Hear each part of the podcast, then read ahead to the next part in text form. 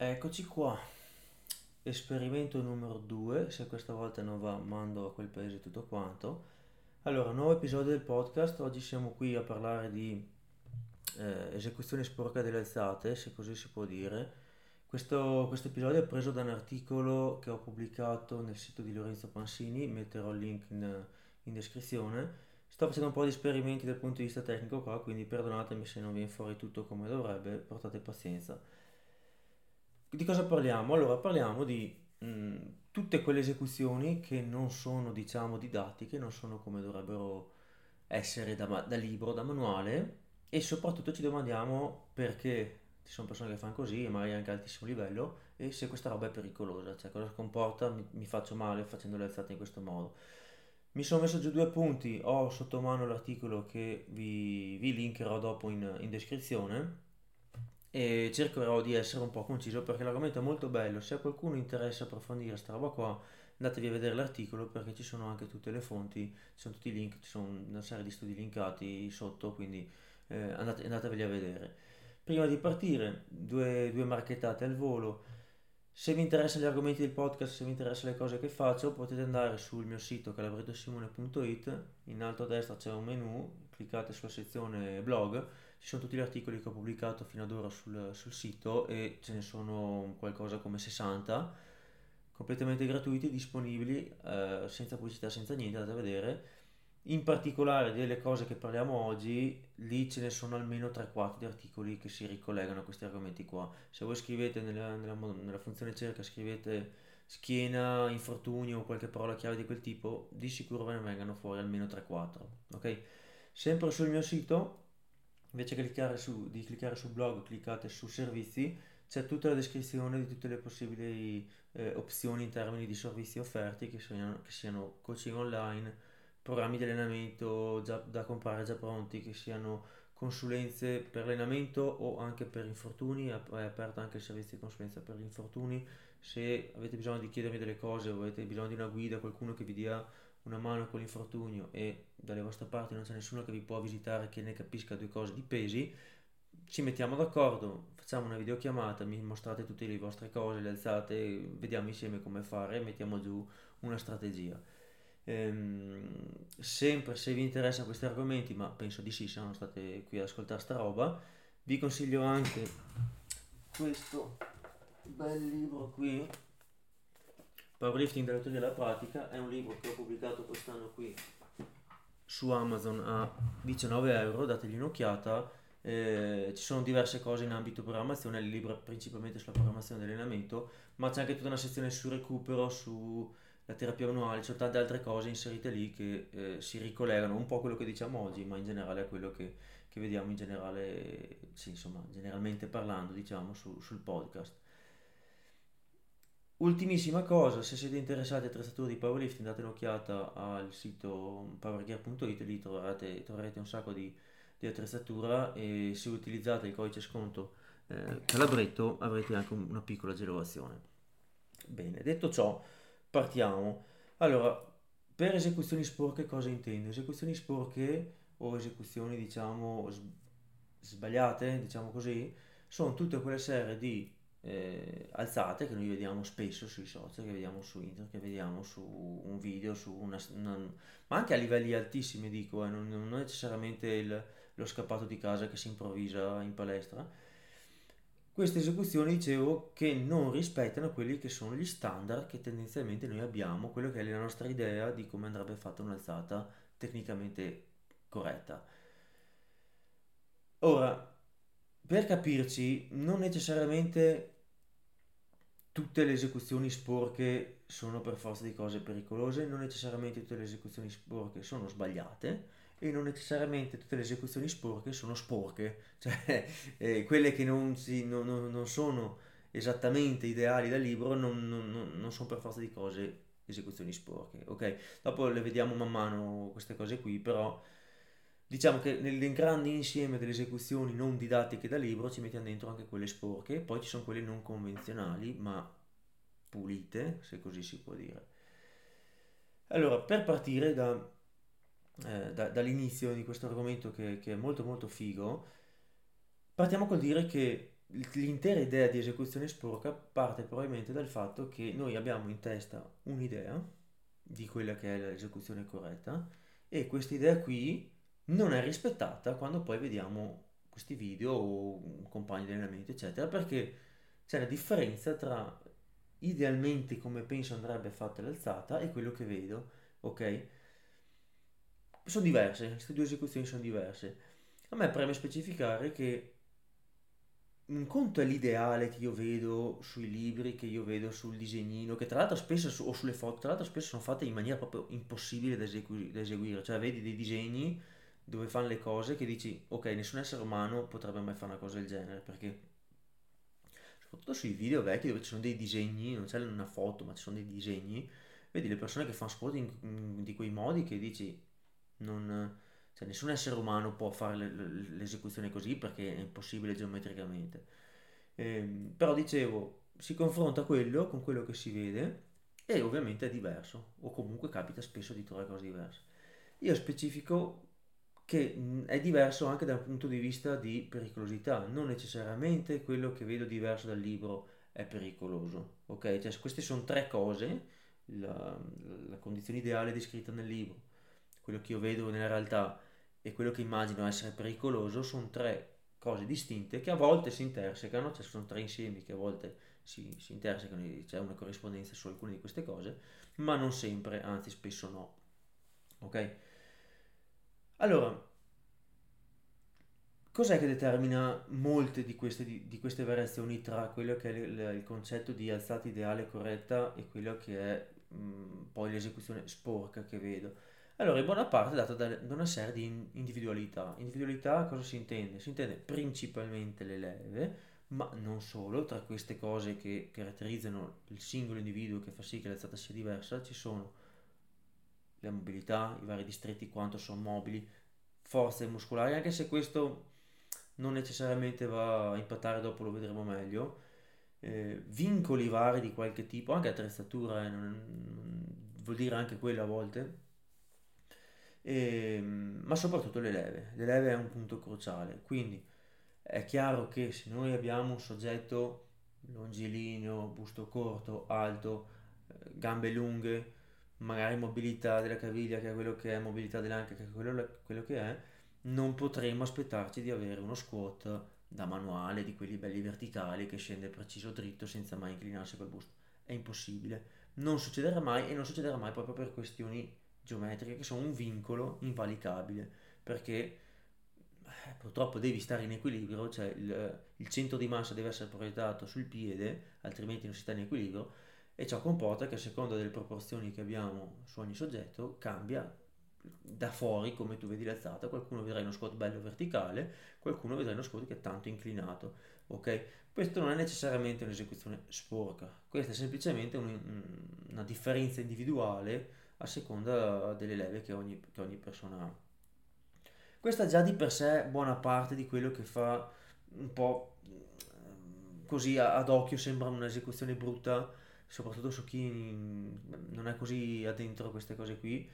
A primo impatto dici, cazzo, ma sarà mica uno sport, ma che schifo, è tutto di schiena, non sta usando le gambe. Ecco, tante volte ci sono motivi proprio antropometrici di, di proporzioni corporee che fanno sì che tu sia obbligato a fare ho preso l'esempio dello squat ma vale per, per anche le altre alzate esempio anche non so sparo un, una panca manubri o cioè queste cose qui che dici ma sta messo così col gomito ma scende di più o di meno? Ma mm, il movimento è corto sarà mica così? Ma mi sembra che sia fatto tutto con quel muscolo invece che con quell'altro? O uno stacco anche uno stacco da terra.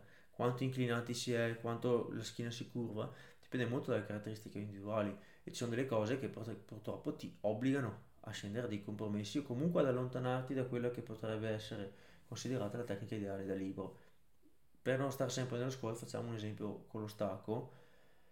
Se abbiamo una persona, braccia corte e busto lungo, che parentesi, no, non è sempre vantaggio il powerlifting perché diventa controproducente nello stacco.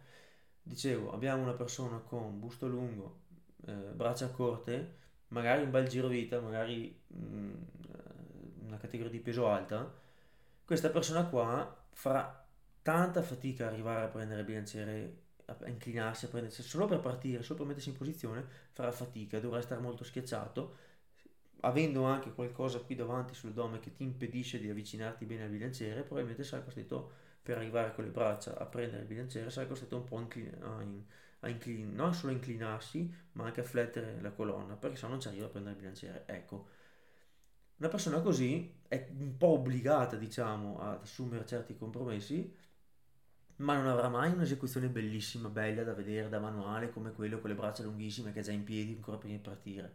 Quello lì è grazie al cazzo che fa uno stacco bellissimo, ok?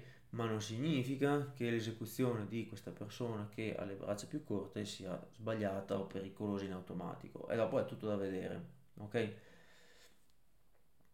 Facendo uno scalino, andando al passettino oltre, veniamo a un aspetto dolente di questa cosa delle leve. Le leve tante volte vengono buttate lì come una grandissima scusa, ok? Cioè uno fa le cose di merda, fa le cose molto male e dice, eh vabbè, ma io ho le leve sfavorevoli, ma io ho le gambe lunghe, eh ma non, non è che è l'esecuzione sbagliata, è che ho le leve così o colà. Allora, io di leve ne ho parlato tante volte, c'è una, un'interessazione sul mio libro che parla di allenamento leve, ci ho scritto diversi articoli, ne ho parlato tante volte, cercatevi sul materiale gratuito sul mio sito perché se vi interessa quelle roba illuminate eh, a questo riguardo. Però chiariamo subito un paio di cose. Quando si parla di leve e di, e di alzate coi pesi, si parla di proporzione dei vari segmenti a parità di altezza. Cosa vuol dire? Vuol dire che io prendo una persona, ok, di questa statura, se ho il busto lungo, ne consegue che ho le gambe corte, giusto? Perché se questa altezza resta fissa, per chi mi sta vedendo sul video, se ho il busto che, di, che è lungo, più lungo del normale, di conseguenza le gambe sono corte. E viceversa, se ho le gambe che diventano lunghe, perché io sono una persona con le gambe lunghe, per esempio, avrò di conseguenza il busto corto ok? Questo è inevitabile, non si può avere la moglie ubriaca e la botte piena. Al massimo si può avere un compromesso tra i due, cioè non è nessuno dei due lungo e nessuno dei due corto, ma sono tutti e due più o meno medi, ok? Quindi sei una persona abbastanza proporzionata come dimensioni. Poi le braccia possono essere più o meno lunghe indipendentemente dal resto, ok? Quello è un discorso, ma non puoi avere contemporaneamente il busto lungo e le gambe, e le gambe lunghe, giusto? Bene, io questo lo dico perché continuamente, ormai ne ho la nausea, sento persone dire eh ma sai io lo squat lo faccio così perché ho le gambe lunghe, il busto lungo. No, no, no, aspetta un attimo. O hai uno o hai l'altro. Non puoi avere tutti e due lunghi. Non, non funziona così. O uno o l'altro, a parità di altezza. Poi è ovvio che una persona brevilinea, bassa, 1,50 m, avrà tutti i segmenti di un valore assoluto corto. Cioè, se misuri i centimetri sono corti e quindi avrà un ROM corto e avrà un vantaggio per altri motivi. Tendenzialmente anche le persone basse sono più brevilinee, quindi non gli arti corti, ma il busto lungo, relativamente parlando eh, sulla propria statura totale, giusto? Ok. Ma questo di, di quello brevilineo che ha gli arti corti o che comunque ha il ROM totale corto, non influenza gli angoli, le posizioni o l'inclinazione della squat, non lo influenza perché quello dipende dalle proporzioni tra i vari segmenti per stare in equilibrio. Non dipende da, da, da quanto alto sei se, la, se, se cambia l'inclinazione dello squat. O meglio, dipende, ma in maniera indiretta. Perché? Perché tendenzialmente le persone alte hanno il busto corto e gli arti lunghi e quindi delle proporzioni che ti obbligano a inclinarti molto nello squat e viceversa e ovviamente le persone alte avranno da fare un tragitto, un ROM molto più lungo e quindi sono sfavorite rispetto alle persone basse.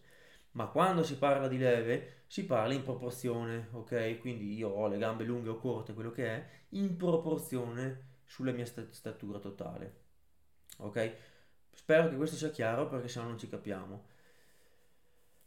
Detto questo, una persona non può dire di avere contemporaneamente le, le gambe lunghe e il torso lungo, o avere con, contemporaneamente tutto corto o avere tutto lungo, cioè non funziona così. Al limite, ripeto, può essere una mezza via proporzionata.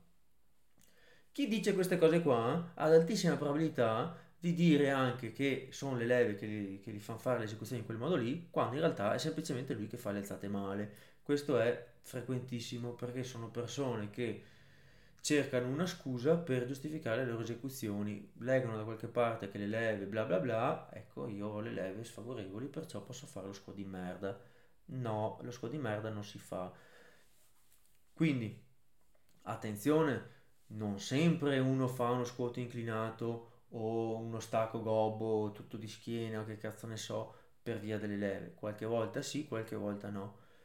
E a questo punto la domanda è come lo scopro io se l'esecuzione di quel tizio che vedo o anche la mia di esecuzione è di merda o è brutta o è sporca o non convenzionale per via delle leve o per via del, eh, di qualche altro motivo o perché sono io che sbaglio qualcosa.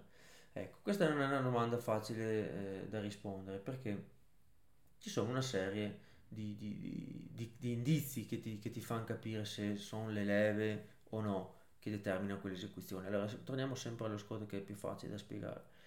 Prendiamo il caso di una persona che fa lo squat molto inclinato, bruttino da vedere da fuori. Come faccio a capire se lo fa così perché sono le leve o perché lui che sta facendo una tecnica non, non bella, non adeguata o sta sbagliando qualcosa? Indizio numero 1. Se cambia di ripetizione in ripetizione, cioè faccio una serie da 5 per esempio, la ripetizione 1 viene con una certa inclinazione, la ripetizione 2 si inclina di più, la 3 ancora di più, oppure non so, la 1 viene molto inclinato, la, la 2 viene più dritto, ecco.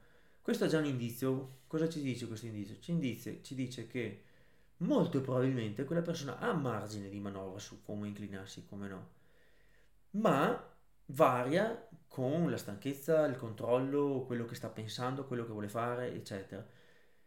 Questo è la dimostrazione che non sono le leve che ti fanno fare quella cosa lì, perché se fossero le leve sarebbero uguali identiche tutte le cazzo di volte, perché non è che ti cambi la lunghezza delle gambe in corsa, ok? La lunghezza delle gambe è la stessa nella ripetizione 1, nella ripetizione 2, 3, 4, 5. Perciò se cambia, sei tu che stai muovendoti in maniera diversa, non è un vincolo geometrico che ti obbliga a fare una certa cosa, ok? Quindi questo è un indizio. Poi non si, non, non, per, per fare l'avvocato del diavolo, il fatto che comunque uno cambi da ripetizione in ripetizione non significa che allora è tutta una stronzata e potrebbe fare uno squat perfetto da pesista cinese, ok? Non è detto, eh. Però c'è comunque del margine, c'è comunque qualcosa che stai combinando te e c'è mh, mm, una possibilità di modifica almeno in parte ok? Se la ripetizione 3 è venuta più schifosa della ripetizione 1 non è colpa delle leve, è colpa che tu hai fatto qualcosa di diverso, ma potevi farlo meglio. Questo è un aspetto. Aspetto numero 2 è il fatto che cambia, quanto mai uno si inclina, a cambiare del carico o del giorno.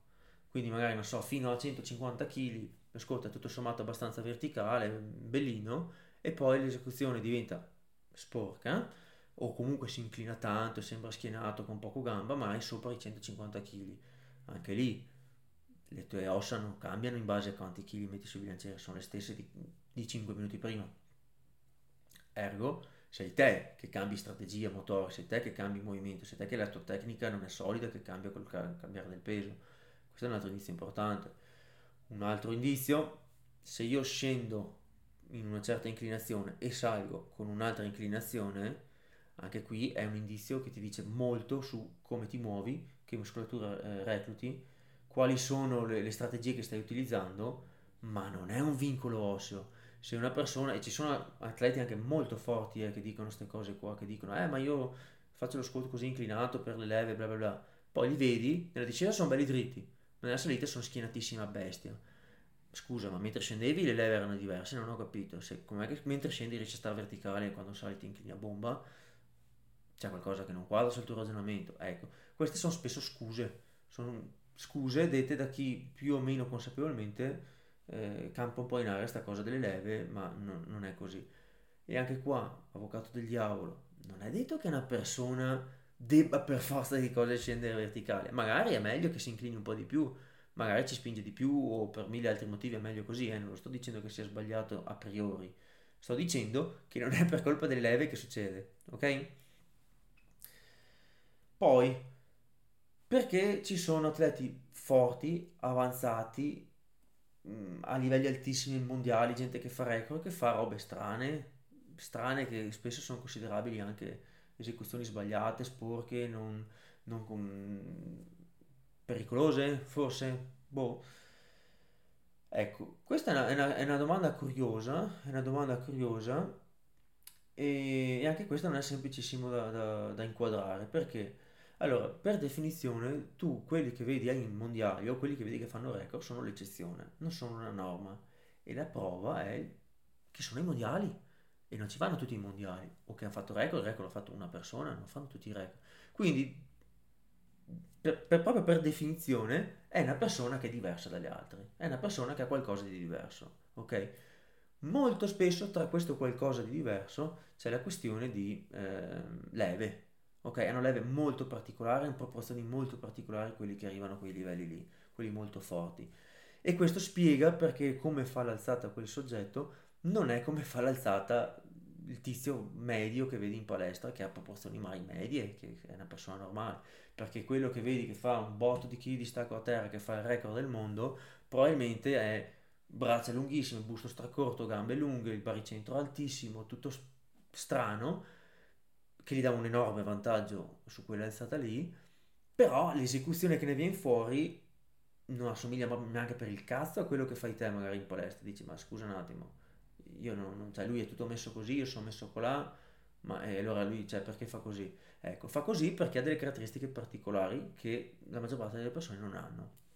Questo è un aspetto numero uno. Poi c'è il discorso della selezione che si ricollega un po' a queste caratteristiche. Molte di queste persone sono selezionate, cioè questi atleti che sono molto forti, che vedi su Instagram o su YouTube che fanno queste mega alzate, hanno selezionato una, cioè sono le- la selezione finale di tutta una serie di barriere, di step dove sono state scartate altre cose o altre persone e alla fine sono arrivati quelli che quello è quello che funziona. E aggiungo io che funziona su di lui, non funziona in generale, cioè quel soggetto che vedi lì, lui fa lo stacco in quel modo lì, con quei chili lì, perché su di lui funziona. Non è detto che su di altri funziona, anzi spesso no- non è così, sugli altri non, non- non va bene. Perché? Perché le altre persone sono altre persone con caratteristiche diverse. Loro, lui o loro, abbiamo detto, sono la- l'eccezione, non sono la norma. Ok? Altro aspetto importante, tenete a mente che tante volte c'è un discorso anche di infortunio, di dolori. Un sacco di persone, l'ho visto anche intervistando altre persone nel podcast, non lo dicono apertamente degli infortuni, di tutti i casini che hanno dietro le quinte. Tu li vedi andare ai mondiali, tutti belli cacciati, e magari non sai che fino a una settimana prima ci avevano male qualcosa o che l'anno scorso si sono fatti, si sono spaccati qualcosa. Quindi quell'esecuzione che magari è un po' strana che li vedi fare, magari è un, un obbligo che hanno per non aggravare su un vecchio infortunio o perché in quel momento c'è male e loro non riescono a fare l'esecuzione in maniera diciamo più canonica e quello è l'unico modo per fare. Esempio, ma ce ne sono tantissimi di esempi. Una persona che ha spesso male alle ginocchia, che ha un male cronico a un ginocchio, è molto più facile che lo scolto faccia schierato, che lo faccia tanto inclinato, che lo faccia col culo tanto indietro che assomiglia a un good morning. Perché? Perché questo banalmente sposta il carico sulle altre articolazioni, sulla catena posteriore, sulla schiena, sul bacino e toglie un po' di stress al ginocchio che magari era il problema per quella persona. Magari c'è i mondiali, non vuole rinunciare ai mondiali, va anche se non sta benissimo e trova un escamotage per fare lo stesso l'alzata. Ed essendo queste persone fortissime, tu da fuori vedi una prestazione disumana e dici: Ma cazzo, com'è che fa lo squat tutto schierato, sto Cristo? Non lo sa che con le gambe spinge di più. Eh, insomma. E ce ne sono miliardi di esempi, eh, miliardi. Uno può dire la panca che magari affonda un po' il petto e gli dà il colpetto, è brutta, è storta, è- non è bella da vedere, però mai questo qua gli salva la spalla. Mai questa persona facendo così ha risolto un problema al pettorale, facendo un'esecuzione più canonica, magari gli torna male al pettorale o gli fa male alla spalla, chi lo sa. Non lo sappiamo. Ok, tu vedi quel video di 15 secondi, non sai tutto il film che c'è dietro, non sai tutte le storie che c'è dietro. La maggior parte degli atleti che sono forti, che sono ai mondiali, che, son- che vedi le, le alzate fantastiche che fanno, hanno carriere lunghe di tanti anni, magari sono 10-15 anni che si allenano, in questi 10-15 anni di solito qualcuno si è fatto male più di qualcosa e si riportano avanti, magari qualche fastidietto ancora, qualche conseguenza ce l'hanno e magari li vincono. Ci sono tantissimi esempi, eh, ma tantissimi di queste persone che sono ancora competitive, sono ancora a livello alto, comunque in termini assoluti di chili sul bilanciere sono ancora fortissime però convivono con tutta una serie di acciacchi che li fa fare delle cose che non sono belle da vedere. Okay? Però è, è il compromesso che loro hanno, è l'unica cosa che possono fare. Detto questo, sugli atleti forti, eccetera, come facciamo noi a capire quando questa cosa che vediamo fare è un errore, è una cosa che va corretta, è una cosa sbagliata e quando no? Allora, la prima risposta che di solito si dà in questi contesti è il carico, perché se lo fa Tizio con 50 kg stai sbagliando, ma se lo fa Bepi con 300 kg ha ragione, è giusto. Allora io sono solo parzialmente d'accordo con questa cosa qui, perché secondo me mh, mm, tendenzialmente ci si indovina, se uno lo fa con 300 kg probabilmente sa quello che fa, è vero, se uno lo fa con 50 kg è difficile che, che, che abbia ragione facendo un'esecuzione di merda con 50 kg. Difficile. E qualcuno mi dirà perché? E io rispondo, perché se fai 50 kg di stacco e li fai di merda, o ti manca un braccio e una gamba e allora te lo posso perdonare, ma se no c'è qualcosa che non va, significa che tu o hai iniziato ieri, perciò non sai un cazzo di come si fa i pesi e non sai un cazzo di cosa è la roba meglio per te, oppure, oppure semplicemente non ci hai dedicato il tempo, non ci hai provato, non, non, non ti sei messo lì a sperimentare, quindi con 50 kg stai sbagliando, se lo fai di merda 50 kg è quasi certo che tu stia sbagliando, perché chiunque normodotato, sano, distacco da terra dopo qualche anno che se ne fa di più di 50 kg, anche 70 kg e anche 100 kg, cioè 100 kg li può fare chiunque, perciò se fai 100 kg fatti di merda, molto probabilmente stai sbagliando qualcosa. C'è anche da dire però un'altra cosa, 300 kg fatti un po' di merda, che visti da fuori sono di merda, ehm, tendenzialmente se uno fa 300 kg di stacco sa cosa fare, ma non è sempre detto, non è sempre detto e questo è particolarmente vero per alcune alzate come lo stacco da terra. Molto meno sullo squat, molto meno sulla panca, molto meno su mm, altri esercizi complessi perché ci sono molti più vincoli e contano molto meno le altre cose che adesso vediamo. Non è sempre detto che il carico sia sufficiente per discriminare se è, un, è sbagliato oppure no. Adesso mi focalizzo un attimo sullo stacco a terra perché è più facile fare l'esempio. Però prendiamo il caso di una persona estremamente forte, dotata, cioè uno con una genetica molto migliore degli altri, magari bombato come ce ne sono tantissimi. Ecco, questa persona può magari fargli 300 kg di stacco a terra perché è un cazzo di toro, ok? È una bestia, si, si prende un bel po' di, di, di farmaci di quelli giusti ha le leve giuste, dà un tirone a cazzo, ma li fa anche 300 kg dopo un po' di tempo, ok? Non è detto che sia il modo, il modo giusto di fare stacco e soprattutto non è detto che la, la, sua esecuzione sia corretta per lui, personalizzata, individualità, bla bla. No, non è detto e ci sono tanti esempi, soprattutto nello stacco. Diciamo che 300 magari è un range di peso dove insomma inizia a essere raro che qualcuno li faccia molto alla cazzo però 250 ce ne sono montagne di esempi. 250 kg di stacco è pieno il web di gente che li fa di merda alla cazzo solo perché ha delle leve della madonna o perché è bombata. Quindi il carico mm, faccio un esempio palese no? famosissimo. Thor c'è un video di Thor mi pare sui 300 kg proprio che fa lo stacco da terra molto male molto brutto da, da, da giovane così si mette là tira li alza perché, perché, perché è Thor eh, perché è una bestia ma li ha fatti di merda, ok? Se noi guardassimo soltanto il carico assoluto, diremmo, eh, ma è giusto l'individualità, bla bla bla, c'ha ragione lui perché è grosso.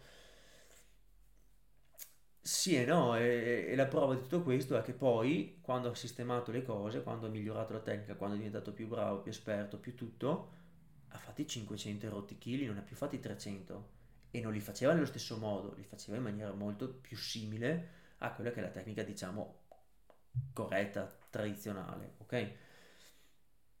Per lo stacco, dicevo, questa cosa è molto vera perché le leve vogliono dire tantissimo e con due bombe magari uno tira su anche grandi chiloni alla cazzo. Molto meno frequente su, sulla panca sullo squat, cioè fare 300 di squat fatti di merda non ti basta avere leve buone per fare 300 di squat alla cazzo, cioè uno deve sapere un po' quello che fa perché ti ammazzi, se no ti pianti il naso per terra o comunque magari non è ragionata, magari viene un po' così, e non so, una di categorie pesanti, molto pesante di peso corporeo, con delle belle leve, ma si molla giù, rimbalza, torna su con 300, forse qualcuno esiste che fa, però non viene uno scotto di merda brutto, comunque una certa stabilità della colonna deve averla, se no casca tutto. Nello stacco dicevo, no, nello stacco anche le cose più oscene si possono fare. Nella panca, va bene, 300 di panca ovviamente è una prestazione mostruosa, però prendiamo una cosa un po' più paragonabile ai 300 di stacco che possono essere un 200 di panca, forse. Eh, 200 di panca, anche lì sicuramente c'è gente che è bombatissima, che alla cazzo rimbalzando li tira su in qualche modo, ci sono, ma è più difficile, ok? Perché ti, ti serve un certo grado di controllo, si fanno tanto male, se no fa queste stronzate qua. E, e, comunque, e comunque, per quanto uno abbia le leve, le leve, buone, un certo grado di controllo deve esserci per fare 200 di panca, ok? Non è che ti metti là a cazzo. Mentre, ripeto, con alcuni tipi di esercizi, in particolare lo stacco, si può arrivare molto lontano con delle esecuzioni che sono scandalose, con zero controllo e non sono affatto delle, delle, delle personalizzazioni dell'alzata che sono corrette solo perché c'è tanto carico. Ok? Quindi con questo spero di aver spiegato bene la questione del carico. Quali sono allora gli altri parametri che abbiamo per capire se, una, se un'alzata sporca è un errore?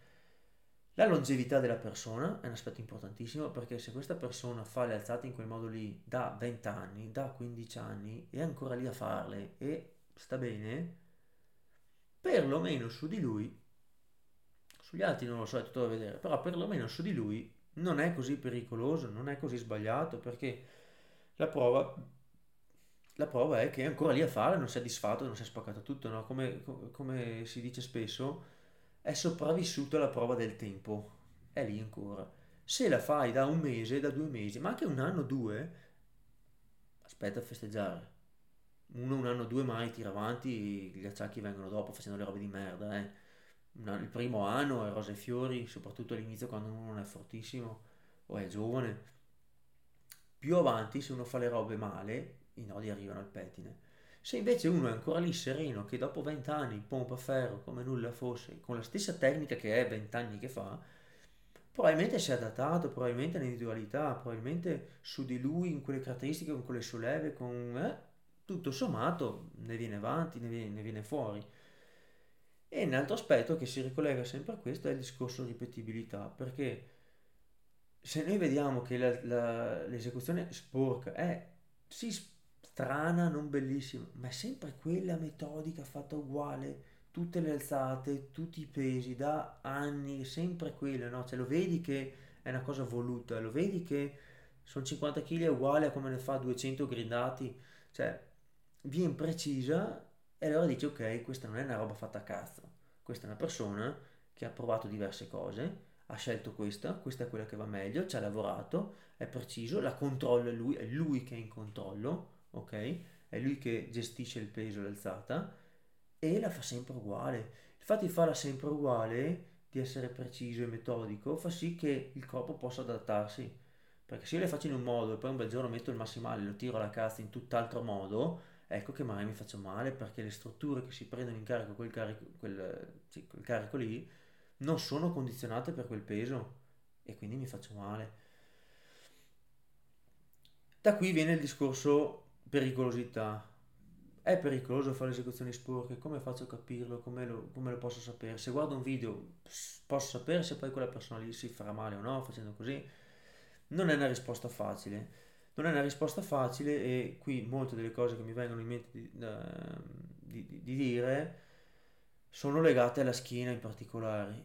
Adesso io non voglio qui adesso fare una digressione infinita sul discorso schiena, esecuzione e tecnica perché è un argomento enorme a parte solo quello.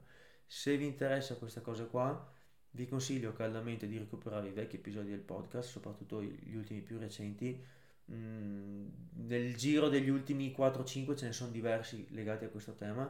Vi consiglio in particolare quello con McGill, che abbiamo parlato praticamente solo di quello. Datelo a vedere, è una, una perla. Quello con Paolo Evangelista abbiamo parlato anche lì di sollevare a schiena flessa, stacco da terra, cioè, adattamento, tecniche strane, boh. Quello con Andrea Roncari, anche lì abbiamo parlato di più o meno stessi, gli stessi temi e in generale vengono fuori altre volte sugli episodi del podcast. In più io ci ho fatto un episodio specifico solo su quella che è la mia opinione su questo argomento qua del sollevare a schiena flessa, con tutta la risamina della, della um, bibliografia su questo tema pubblicata fino ad ora, è un, un episodio intero molto molto denso. Se invece non volete ascoltarvi il, il podcast perché non avete coglioni di ascoltare il podcast, sul, sul, mio sito, dicevo, collaboratosimone.it, sul blog, scrivete sulla funzione cerca eh, schiena o infortuni, qualcosa del genere, ve ne vengono fuori di sicuro perché ci ho fatto almeno 3-4 articoli su questo argomento qua. E lì avete il vantaggio di vedervi tutte le fonti, perché se non credete le stronzate che dico a voce così adesso, potete comunque verificare dalle fonti se ho detto cazzate o no, se non siete convinti. Dateveli a vedere perché... Ehm, perché insomma lì è spiegato molto meglio, se no qua diventa infinita. E a maggior ragione vi consiglio anche sul libro, ci sono collegati anche questi argomenti anche sul libro, andate a vedere il, libro, metto tutto in descrizione, il link anche del libro. Ora qui, per, perché qualcosa devo dirla, per eh, riassumere un attimino questa visione della schiena e perlomeno quella che è la mia opinione, eh, sulla base della mia esperienza e miei, del mio percorso, Posso riassumere un po' così per capire se un'esecuzione sporca è pericolosa o meno. Allora, in un contesto ideale, dove c'è il minor rischio possibile per la schiena, noi vorremmo che la colonna fosse bloccata, ferma, stabilizzata il più possibile vicino alla neutralità, con tutta la muscolatura attorno che lavora per tenerla ferma lì, è stabile, bloccata e dura, e sono gli arti, le, articolazioni distali, quindi insomma parlando di, di scotestacco diventano l'anca e il ginocchio, che fanno il grosso della voce, sono loro che, che generano il, il, movimento, mentre la colonna vertebrale è più o meno bloccata. Ci si può anche inclinare, eh? non è che non si, si possa inclinare, però no, non si flette, ok? Si flette poco, o comunque si flette molto poco.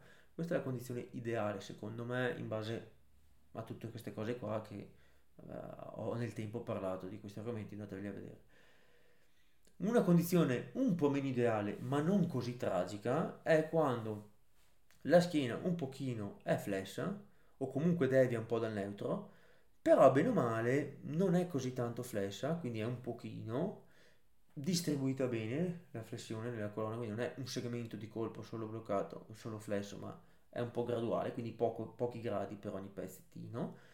Magari è principalmente toracica la flessione, dove stare un po' in flessione a livello toracico è estremamente meno rischioso che stare in flessione a livello lombare eh, ma comunque è stabilizzata, ma comunque la colonna è dura, è bloccata, la muscolatura tiene e il movimento resta fatto dalle articolazioni distali come dicevo prima. Ecco, questo secondo me è uno scenario dove è leggermente più rischioso, però molto probabilmente non è così tanto più rischioso, molto probabilmente la maggior parte delle persone se si fanno una progressione, se si adattano nel tempo, se eh, il carico, i parametri sono adeguati, eccetera, eccetera, la schiena regge molto probabilmente e questo è un po' sotto gli occhi di tutti a livello empirico.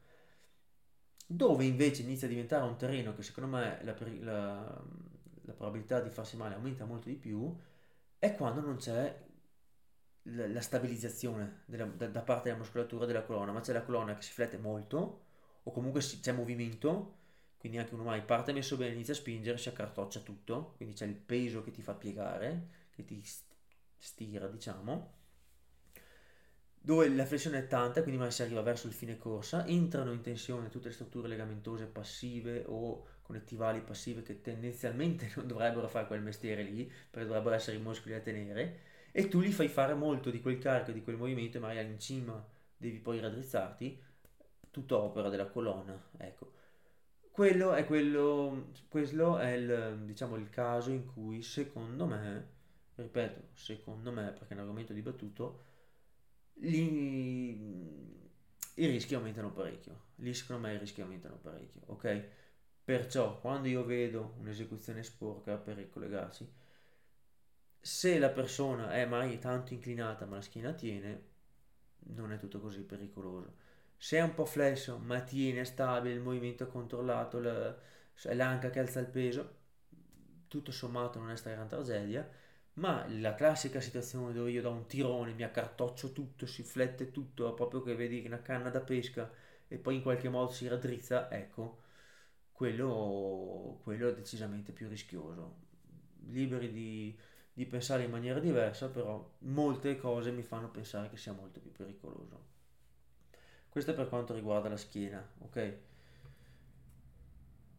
Poi, non è così sempre facile capire, discriminare qual, quale parte del corpo si è mossa, quale sta tenendo il carico, cosa succede.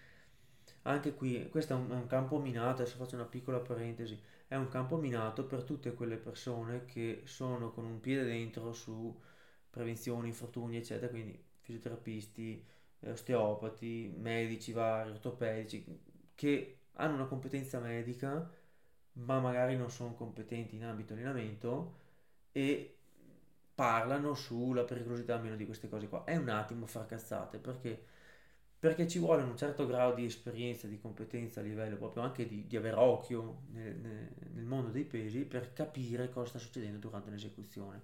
Io vedo spesso persone appunto di questi ambiti qui che mettono eh, sentenze su oh mio dio se fai così ti spacchi è pericoloso ti rompe pe- le, peggio, le peggio cose poi vedi il video e dici ma stiamo vedendo lo stesso video? Cioè io non vedo per niente la cosa che dici te.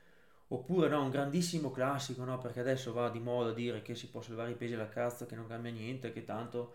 E allora postano, chi sostiene queste cose qua, posta come esempio eh, strongman, eh, powerlifter che fanno massimali, eccetera, e li vedi che sono, secondo queste persone, in posizioni estreme, che fanno cose estreme. Poi guardi bene e non vedi proprio, ma neanche di striscio quello che dicono loro, non so, il classico caso delle Atlas Stone, eccetera. Parentesi, anche qua, ci ho scritto un articolo, uno o due articoli su sta roba qua delle Atlas Stone e delle, delle Strongman, e ne ho parlato anche con McGill, se vi interessa andatevelo a vedere. Eh, ci vuole una certa capacità di conoscere l'allenamento per capire cosa succede alla colonna, cosa stai facendo, com'è la tecnica. C'è molto meno carico di quello che sembra facendo per esempio un sollevamento con l'Atlas Stone sulla schiena, c'è molto meno carico di quello che sembra. Non è vero che quella è la prova che si può sollevare i pesi alla cazzo, che non succede niente.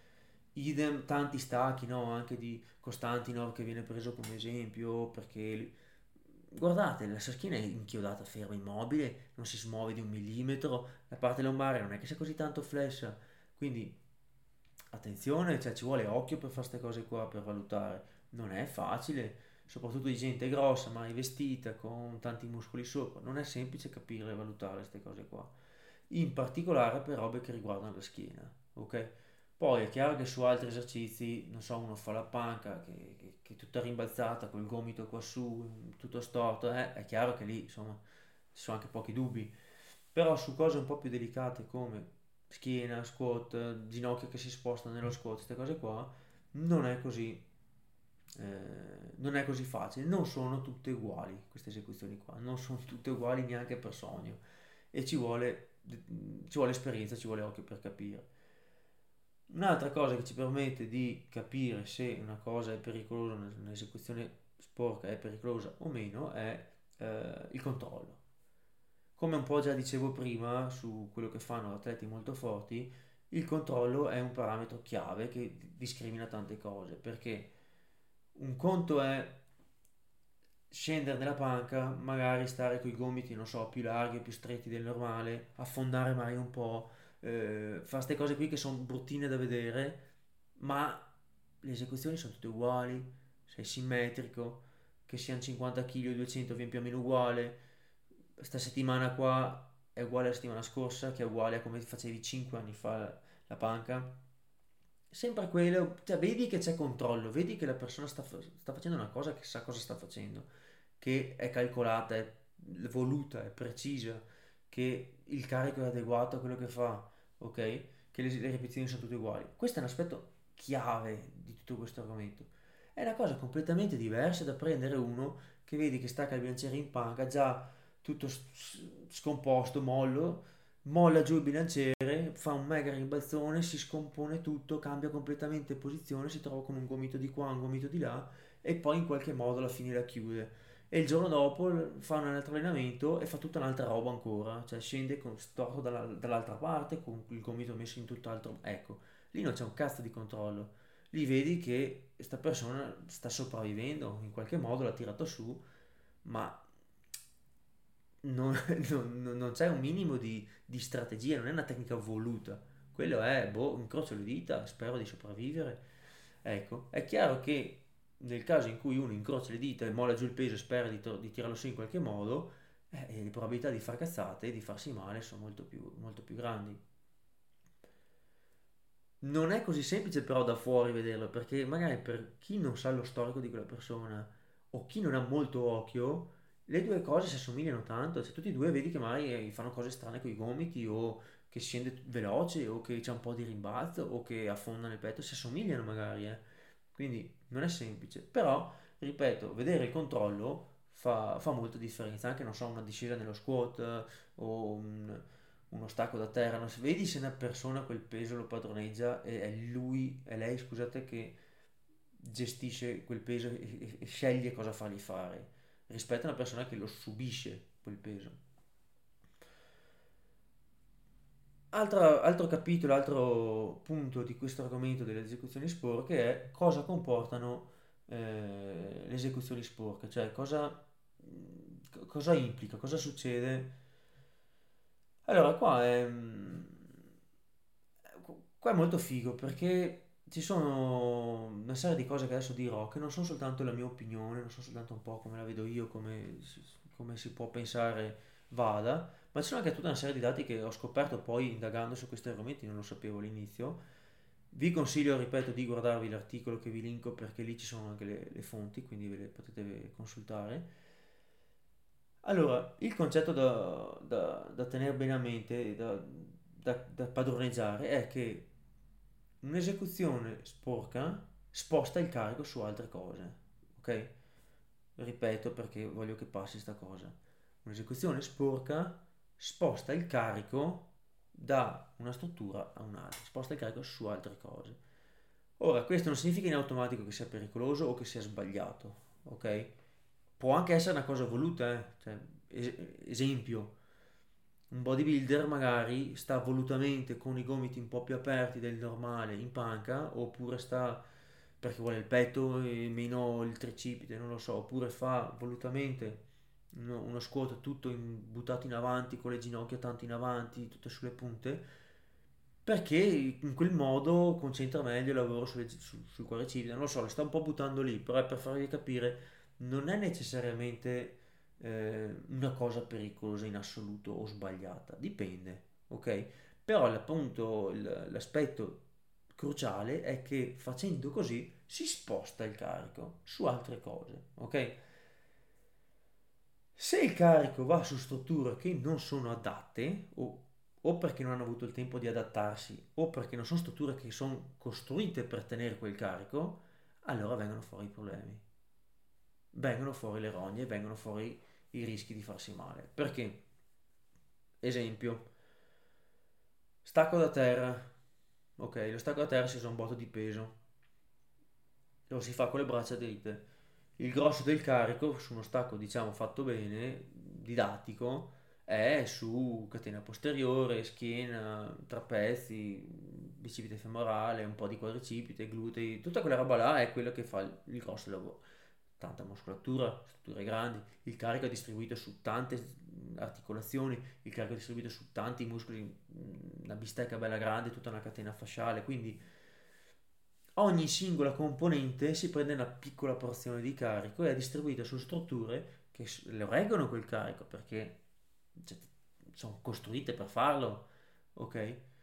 anche 200 kg che è tanto peso è comunque un peso che quelle strutture possono gestire ovviamente se ci si arriva con una certa gradualità boh, poniamo adesso invece il caso in cui uno faccia uno stacco a terra con la mano supinata con il, il gomito un po' flesso ok e parte fa, inizia la partenza e fa lo stacco così è chiaro che quel carico lì non è più distribuito equamente, proporzionalmente su delle strutture adattate che sono pronte a reggere tanto carico perché sono muscoli grandi, articolazioni eh, che, che, tollerano il carico, la compressione.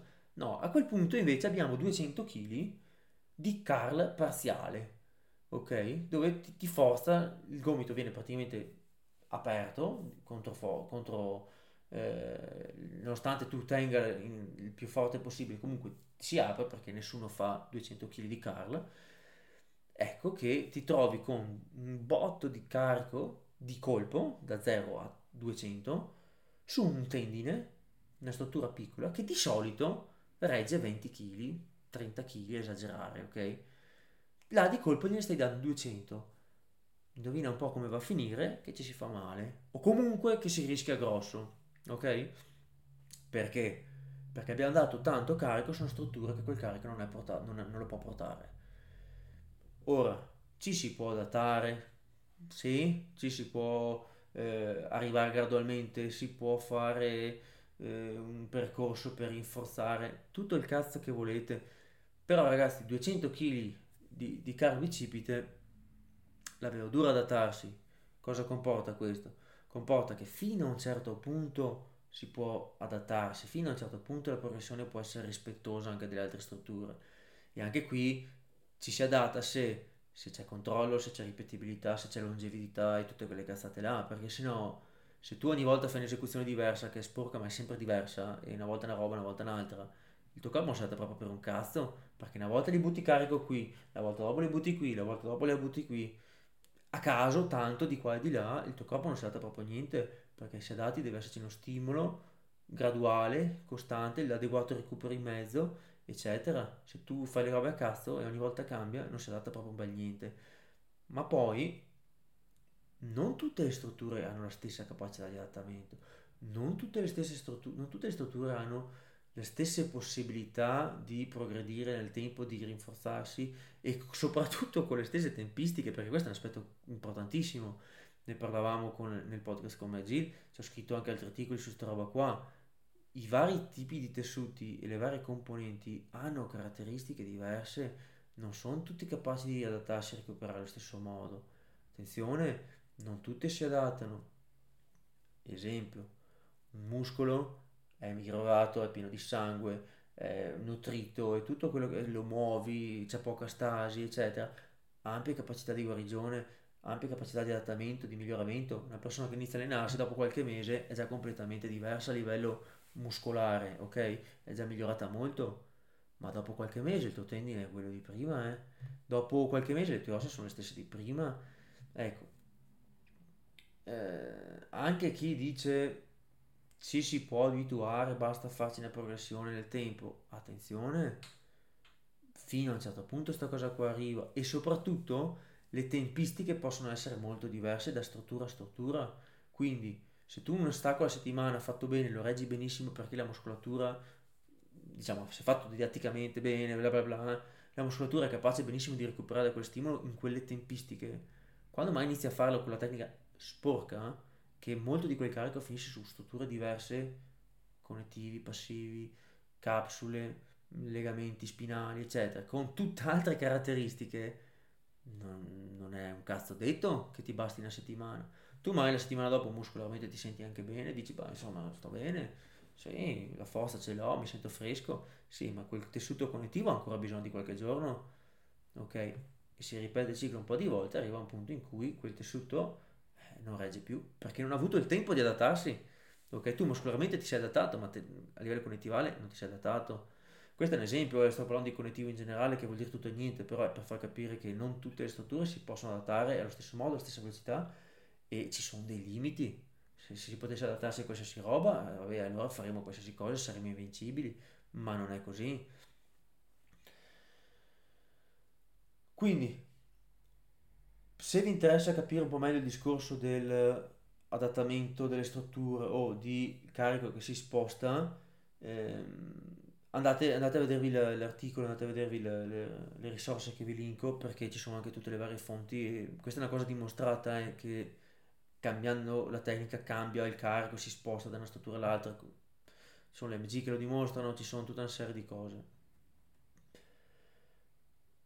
Un'altra cosa che noi possiamo aggiungere a questo discorso qui del, del cosa comporta una, un'esecuzione sporca è che purtroppo o per fortuna, dipende dai punti di vista, la tecnica conta. Cosa vuol dire che la tecnica conta? Vuol dire che non è come purtroppo va molto di moda dire che la tecnica non esiste, ognuno fa il cazzo che gli pare, basta la progressione adattarsi. No, perché un po' l'abbiamo appena detto adesso, no, ci si adatta, ma sì, fino a un certo punto. Ma spostare il carico su determinate strutture ha delle conseguenze e determinate tecniche sono anche associate a determinati tipi di infortuni che non ci sono mai con altre tecniche. Adesso, questi sono dati che valgono quello che valgono perché è difficilissimo capire da un infortunio le cause, cioè gli infortuni sono spesso multifattoriali. A meno che, non so, mm, sei caduto dalla scala, ti sei fatto male cadendo, vabbè, sei caduto, la causa è quella, c'è poco da, da, da parlarne però un infortunio sportivo generalmente è multifattoriale. Ok, se io adesso vado ad allenarmi, faccio squat e mi faccio male il quadricipite, era la tecnica, era il fatto che ero stanco quel giorno, mi sono distratto, mi sono sbilanciato, era perché ho dormito poco, era perché nutrizionalmente non, non era adeguato, era perché nelle settimane prima ho caricato troppo e sono arrivato stanco, era per, cioè, capite, ci sono mille sfaccettature, mille cose da mettere dentro, spesso si mescolano, quindi Capire cosa fa cosa non è semplicissimo in termini di infortuni di allenamento, però la tecnica conta perché? Perché ci sono, oltre all'evidenza empirica, ci sono anche una serie di dati che te lo fanno indicare.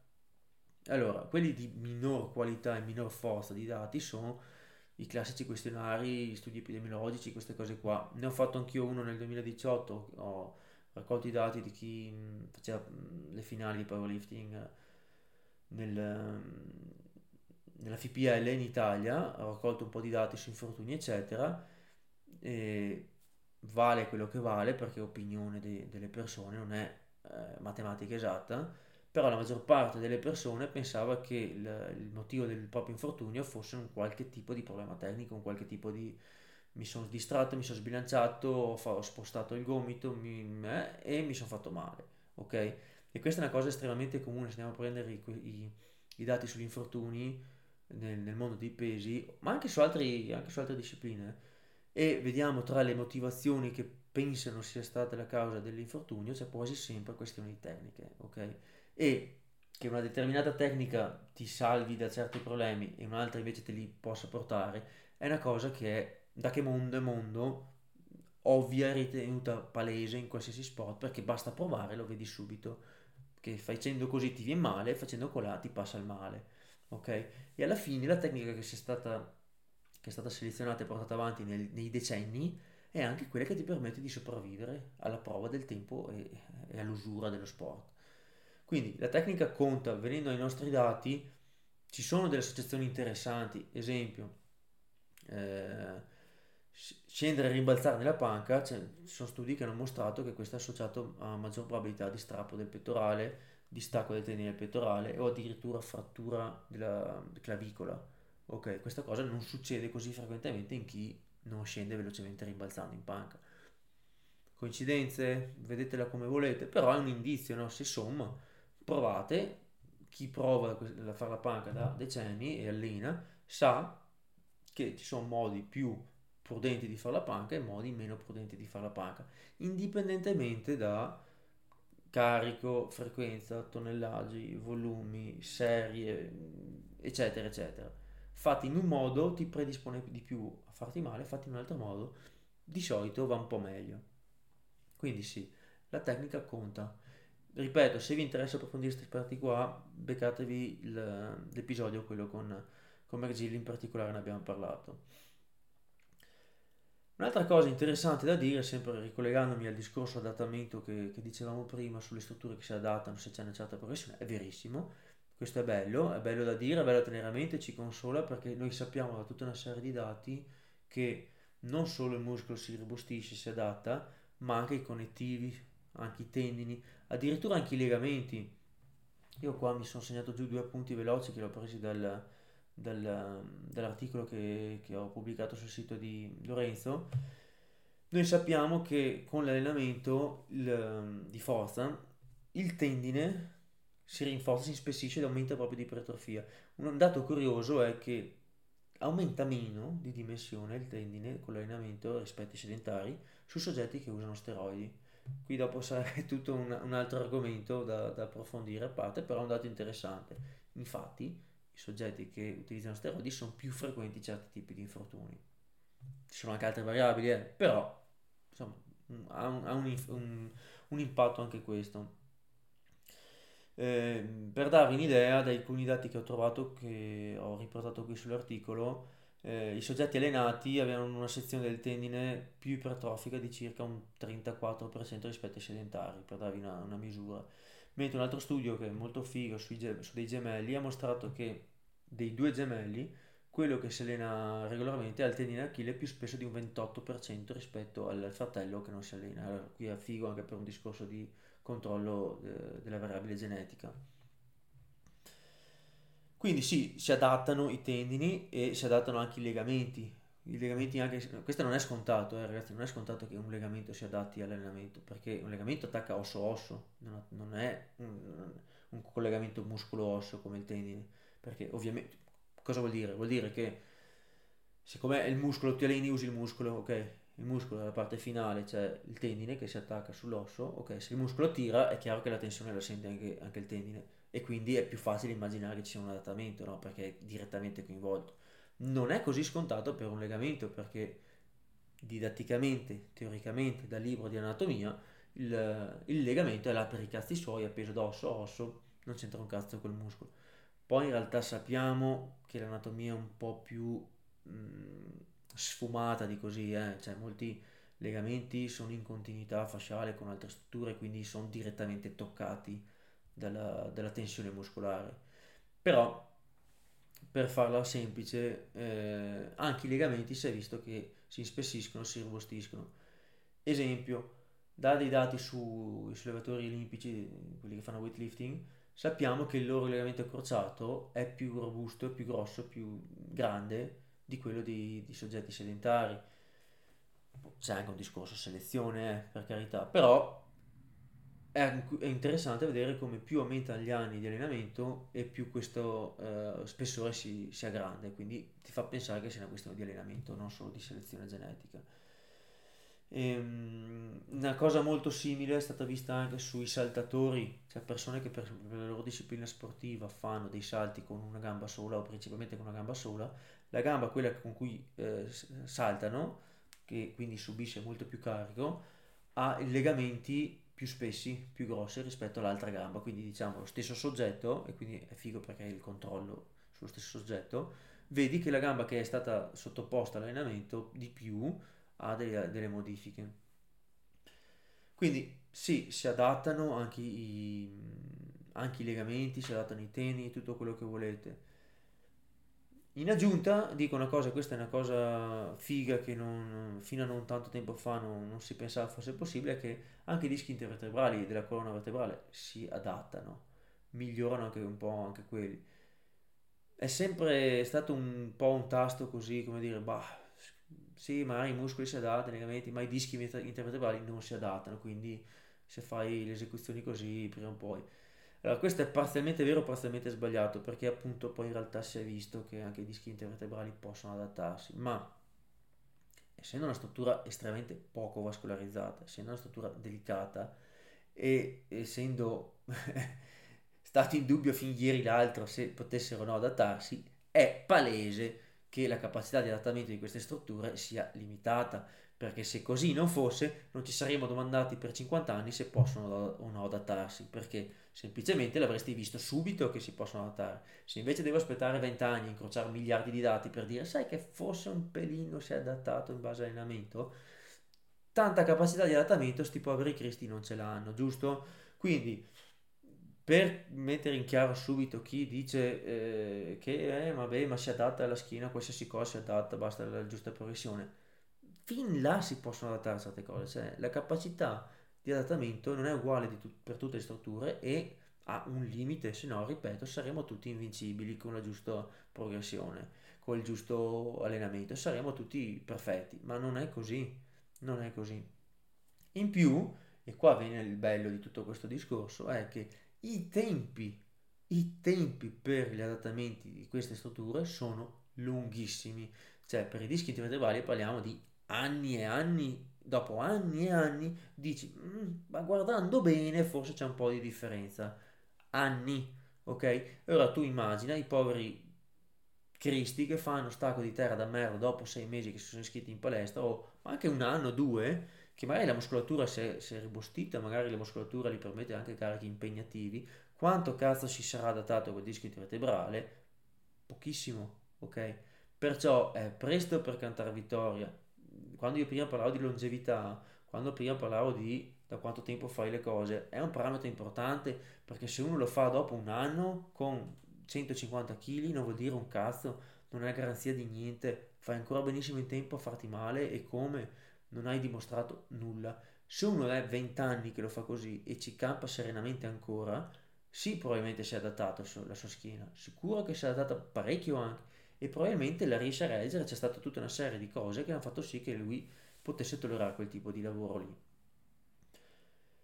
I tendini ovviamente hanno una capacità di adattamento migliore rispetto ai dischi, i legamenti forse sono un po' una via di mezzo, i tendini si adattano, sono molto più coinvolti, sono molto più stimolati, sono meglio vascolarizzati, ovviamente non come il muscolo, il muscolo è tutto un altro mondo perché è drasticamente più semplice la vascolarizzazione, il nutrimento, le capacità di recupero, eccetera. Eh, il tendine eh, mezza via però si adatta, si adattano molto, abbiamo visto prima anche il 30%, insomma, no, probabilmente anche di più in certi casi, bisogna vedere. Però anche il tendine, ragazzi, i tempi di adattamento di un tendine sono lunghi. Se voi andate a vedervi l, tutti i dati sulle tendinopatie, andate a vedervi eh, o anche su, non so, sugli infortuni dove ti prendono dopo per operarti al crociato ti prendono un pezzo del rotule o un pezzo del, di un altro tendine, eccetera i tempi di guarigione di sta roba sono lunghi, ma tanto lunghi, ok? Una tendinopatia lascia, di quelle gravi, di quelle dove il tendine si era dato una bella bastonata, ci mettono mesi e mesi e mesi a tornare istologicamente come prima. Cioè, tu prendi un tendine, lo guardi, lo tagli, lo metti al microscopio, lo guardi, lo confronti con quello dell'altra gamba, anche mesi e mesi dopo ancora c'è differenza. Quindi, mai tu non è neanche più male, non ti accorgi di un cazzo però non è come prima perché il tempo per il suo rimodellamento e adattamento è lungo poi dipende dalla soggettività dipende da, da, da mille cose dipende dalla nutrizione dal stress da che, come hai fatto la riabilitazione. Tutto il cazzo che volete però non ha gli stessi tempi di altre strutture molto più eh, vascolarizzate e veloci come la muscolatura. Quindi quando si parla di sì ci si adatta quindi basta la, la progressione attenzione ti si adatta, i tempi sono molto lunghi, ci vuole la giusta misura, il fatto che muscolarmente recuperi bene, sei ancora lì e il giorno dopo hai forza per alzare, non garantisce proprio un cazzo dal punto di vista di adattamento di altre strutture, anche le ossa si adattano, eh, perché anche le, ossa, le ossa si adattano eh, ai carichi, all'allenamento, eccetera, ma non si adattano da un giorno all'altro, ci vuole il suo tempo e come? Per darvi un parametro, da alcuni dati su tendinopatie, eccetera, cioè si parla di 10 mesi, 12 mesi, a volte anche di più, mm, più di, più di un anno eh, perché il tendine ritorni come prima. Quindi, cioè, immaginate, cioè, se, se, io mi strappo adesso, mi, mi taglio, vabbè, prendo un coltello, faccio così, zac, mi taglio qua.